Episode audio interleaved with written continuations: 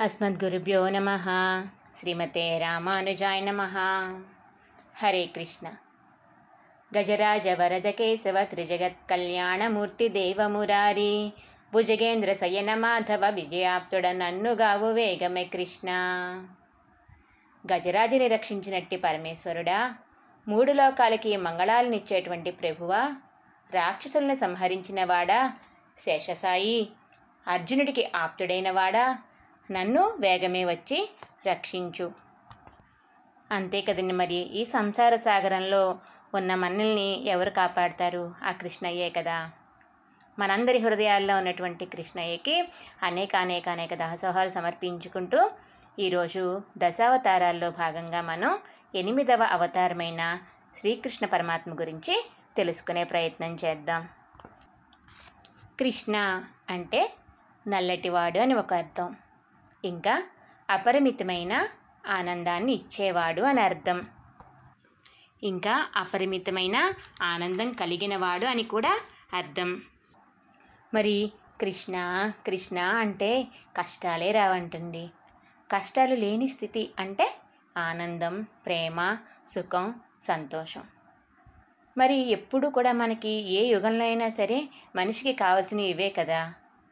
కృష్ణయ్య మనందరి కోసం మానవుడిగా జన్మించి ఎన్నో లీలలు అద్భుతాలని కూడా చేశాడు. అవి చెప్పాలి అంటే నేను చెప్పదగినంత దానిని కాకపోవచ్చు. కానీ పూర్తిగా కూడా నేను చెప్పలేకపోవచ్చు. కానీ నాకు తెలిసిన దాంట్లో నేను చెప్పడానికి ప్రయత్నిస్తాను. నాకు తెలిసింది పరమాణువంత సముద్రం లాంటి పరమాత్మ లీలలు అందులో ఒక డ్రాప్ నేను చెప్పినా కూడా అది నాకు ఎంతో సంతోషం. కొన్ని అవతారాలు కేవలం ఒక ప్రయోజనం కోసం అవతరించడం ఆ ప్రయోజనం అయిపోయాక అవతార పరిసమాప్తి అయిపోవడం. అలా జరిగాయి. కొన్ని అవతారాలు మాత్రం కొంతకాలం జీవించి ఉన్నారు. మనం తెలుసుకున్నాం రాముడు పదకొండు వేల సంవత్సరాలు జీవించి ఉన్నారు అని.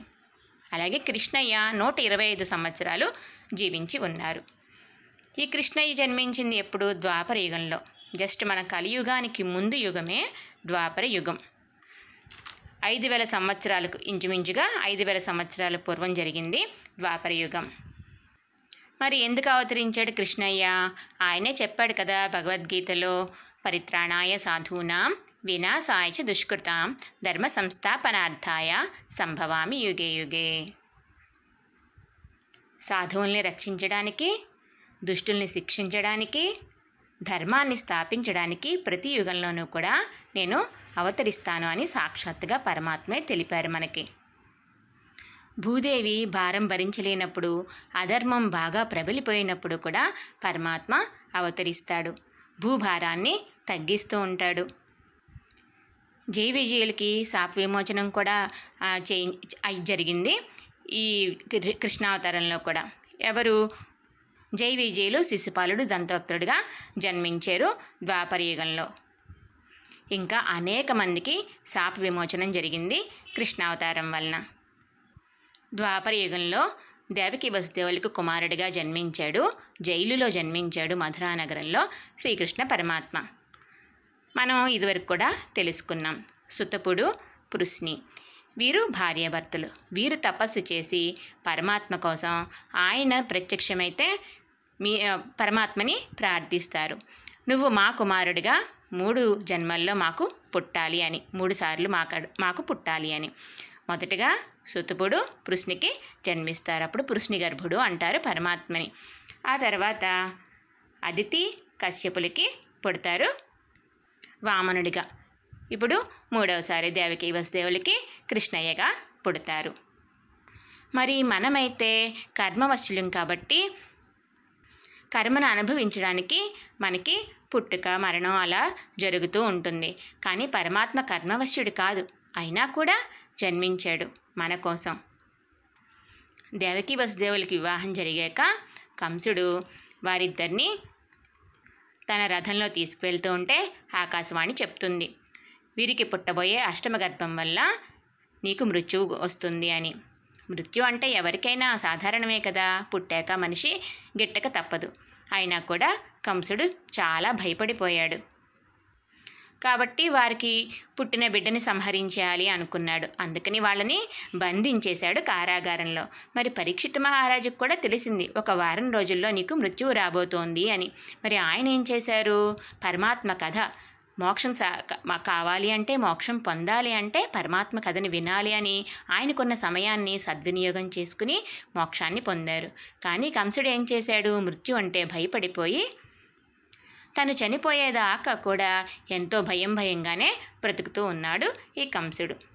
దేవకీ వసుదేవుల్ని ఇద్దరినీ కూడా కారాగారంలో బంధించేశారు. అష్టమ గర్భం కృష్ణయ్య అవతరించాడు. శ్రావణ మాసం శుద్ధ అష్టమి రోజు ఆ విష్ణువే కృష్ణుడై రోహిణి నక్షత్రంలో జన్మించాడు. వెంటనే వసుదేవుడు ఆ పుట్టిన బిడ్డని ఎత్తుకొని యమునా నది వైపు బయలుదేరాడు. యమున కూడా రెండుగా చీలి దారి ఇచ్చింది కృష్ణయ్యకి. రేపల్లె వెళ్ళి ఆ నంద యశోదల బిడ్డ స్థానంలో కృష్ణుడిని ఉంచి ఆ బిడ్డను తీసుకువచ్చేస్తాడు పరమాత్మ ఆజ్ఞగా వసుదేవుడు.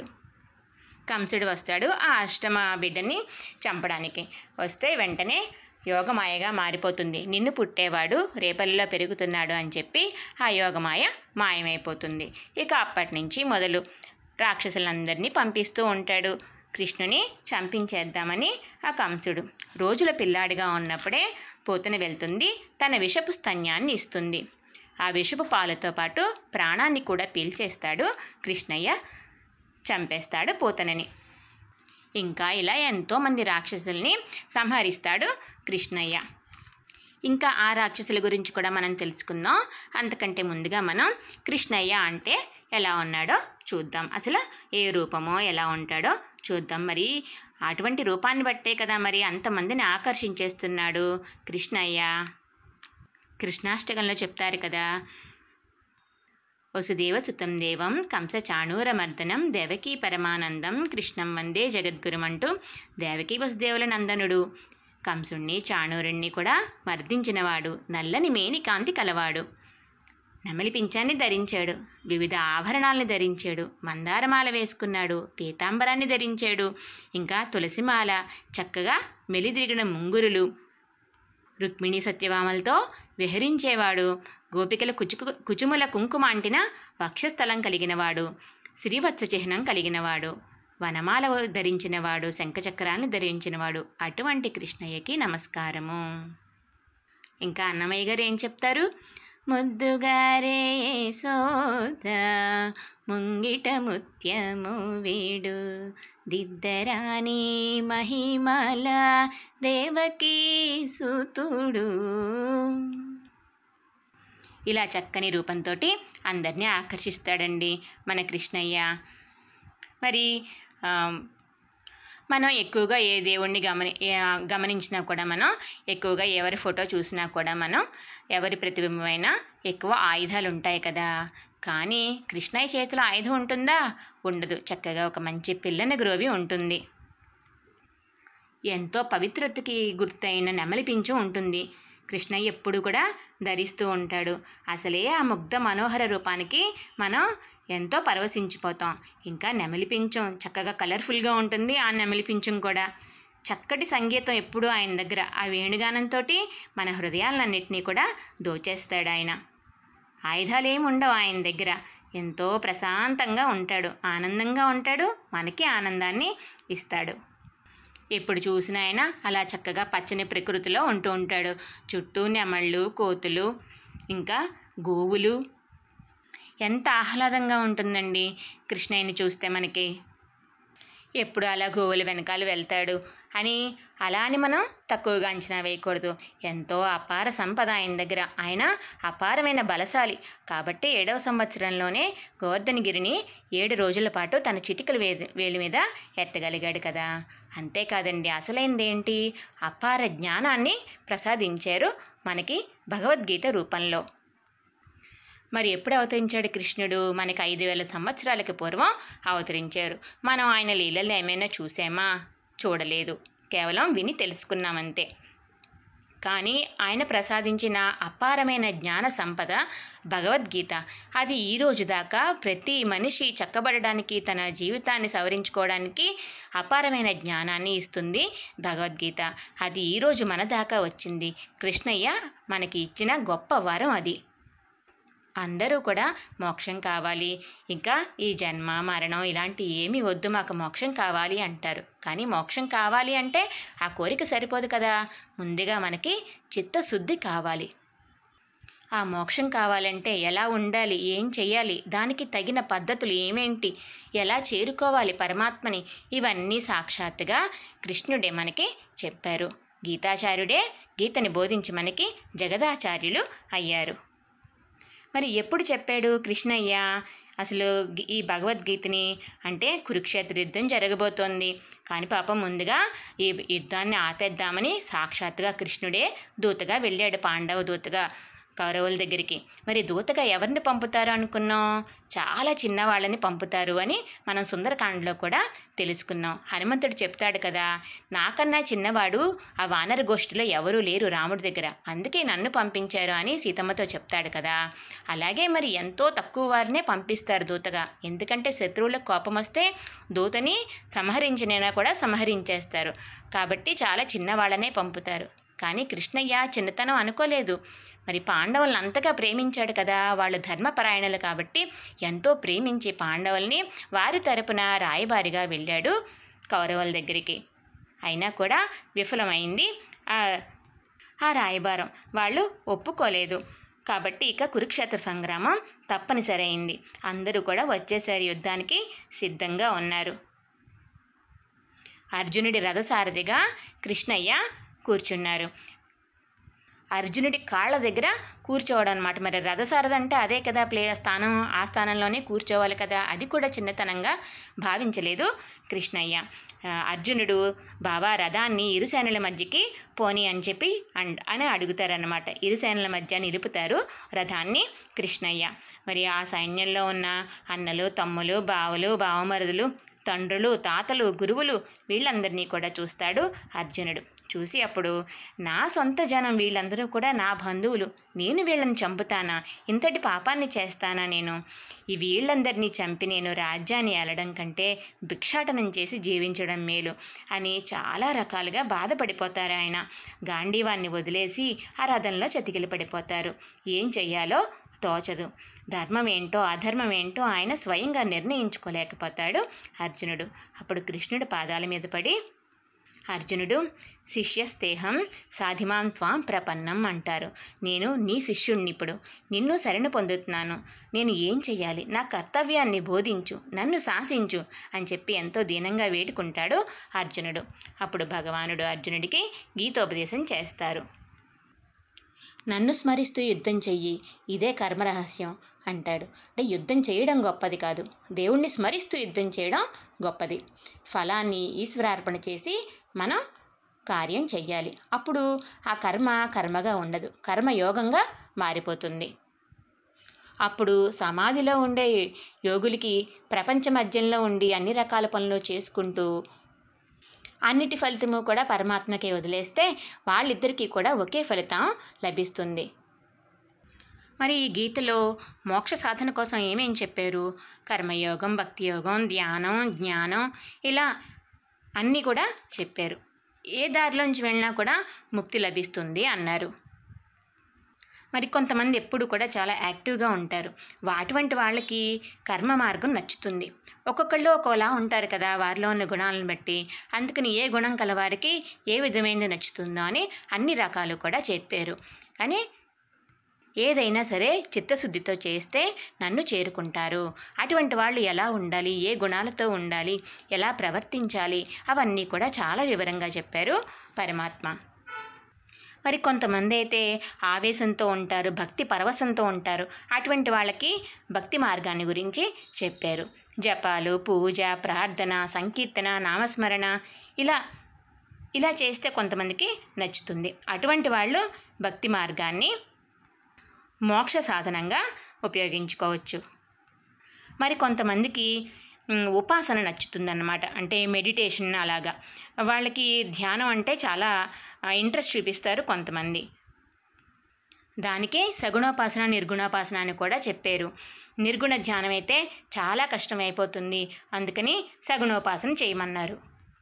మరి కొంతమంది జ్ఞానులు ఉంటారు వాళ్ళు ఎప్పుడూ కూడా చక్కగా ఆలోచిస్తూ ఉంటారు. సత్యమేంటి అసత్యమేంటి శరీరం ఏంటి దే ఆత్మ ఏంటి అని అలా చక్కగా వాళ్ళు ఆలోచన బాగుంటుంది. వాళ్ళకి విల్ పవర్ కూడా ఎక్కువగా ఉంటుంది. వాళ్ళకని జ్ఞానయోగం క్షేత్ర క్షేత్రజ్ఞ విభాగ యోగం ఇలాంటి అధ్యాయాలను ప్రత్యేకంగా చెప్పారు పరమాత్మ. ఇలా భిన్న భిన్న మనస్తత్వాలు కలవారికి అందరినీ కూడా సాటిస్ఫై చేస్తుంది. వాళ్ళకి మోక్ష మార్గాన్ని ఉపదేశిస్తుంది ఈ గీతామృతం. మరి మామూలుగా ఉండే సామాన్య గ్రంథాలైతే కొంతమందికి నచ్చుతుంది కొంతమందికి నచ్చదు. కానీ ఈ భగవద్గీత మాత్రం అద్వైత మతాన్ని ప్రతిష్ఠించారు చూడండి శంకరాచార్యుల వారు. ఆయనకి ఇంకా విశిష్ట విశిష్టాద్వైతంలో గురువులైన రామానుజుల వారికి ద్వైత మతం స్థాపించిన మధ్వాచార్యుల వారికి శైవ మతాన్ని స్థాపించినటువంటి శ్రీకంఠ మధ్వాచార్యుల వారు మొత్తం అందరికీ కూడా చాలా ఇష్టమండి ఈ భగవద్గీత అంటే. మరి భిన్న తత్వాల వారికి రకరకాల మార్గాల్ని ఉపదేశించారు కదా మరి. కానీ దీనిలో ఏంటి ఒకటే లక్ష్యం? ఆ లక్ష్యం ఏంటి? ఆ పరంధామానికి అవ్యయమైన ఆ పరమపదానికి చేరుకోవడమే పరమాత్మని చేరుకుని ఆనందాన్ని అనుభవించడమే. పొందవలసిన పరమాత్మ గురించి తక్కువగానే చెప్పారు. పొందించే సాధనాల గురించి ఎక్కువగా చెప్పారు. మరి అదే కదా కావాల్సింది. పొందడ తగిన మార్గాన్ని మనం ఎంచుకోగలగాలి కదా మరి పరమాత్మని చేరాలంటే? మరి పరమాత్మని పొందాలి అంటే మరి మన చిత్తం రజోగుణం తమోగుణం వీళ్ళ ఉన్నంత వరకు ఇలా కఠినంగా ఉన్నంత వరకు ఎన్ని పూజలు చేసినా ఎన్ని స్తోత్రాలు చదివినా ఎంత ధ్యానం చేసినా కూడా మనకి మోక్షం అనేది పొందలేం మనం. అందరి మీద కూడా మనకి దయ కరుణ ఉండాలి. భగవంతుడి మీద భక్తి కలిగి మిగిలిన జీవరాశుల మీద ద్వేషం కలిగితే కనుక ఆ భక్తికి అర్థమే ఉండదు. మరి అందరిలోనూ అంతర్యామిగా పరమాత్మ ఉన్నారు కదా. కాబట్టి ఏ జీవిని తిరస్కరించినా బాధించినా కూడా భగవంతుడిని బాధించినట్లే అవుతుంది కదా. మరి మనం ఈ భగవద్గీత మొత్తంలో పన్నెండో అధ్యాయం చాలా ముఖ్యమైన అధ్యాయం అని చదువుకుంటాం కదా. ఆ అధ్యాయంలోనే చెప్పారు పరమాత్మ మరి. ఏమని? అద్వేష్ట సర్వభూతానం మైత్ర కరుణేవచ అని చెప్పారు. ఏమేం గుణాలు ఉండాలో ఏమేమి ఉంటే ఏ గుణాలు ఉంటే భక్తుడు ఆయనకి నచ్చుతాడో కూడా చెప్పారు పరమాత్మ. ద్వేషం లేనివాడు మిత్రత్వం కరుణ ఉన్నవాడు మమకారం లేనివాడు ఇది నాది ఇది నేనే చేసేను అనే అహంకారం లేనివాడు. సుఖమైన దుఃఖమైనా కూడా పొంగిపోకుండా కుంగిపోకుండా రెండిట్లోనూ కూడా సమానంగా ఉండేవాడు. ఎప్పుడూ కూడా మనసుని నాయందు నిలిపేవాడు. ఇంకా ఇంద్రియాల్ని జయించినవాడు. దృఢ నిశ్చయం కలిగినవాడు. లోకానికి ఎటువంటి బాధ కలిగించినవాడు. ఇంకా ఇష్టమని పొంగిపోకుండా అయిష్టమని చెప్పి ద్వేషించకుండా పోయిన దానికోసం ఏడవకుండా లేని దానికోసం అరులు చాచకుండా.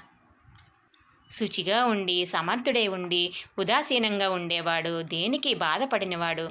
అన్ని విధాలైన పనులు కూడా విడిచిపెట్టినవాడైన భక్తుడంటే నాకెంతో ఇష్టం అని సాక్షాత్తుగా గీతాచార్యులే చెప్పారు మనకి.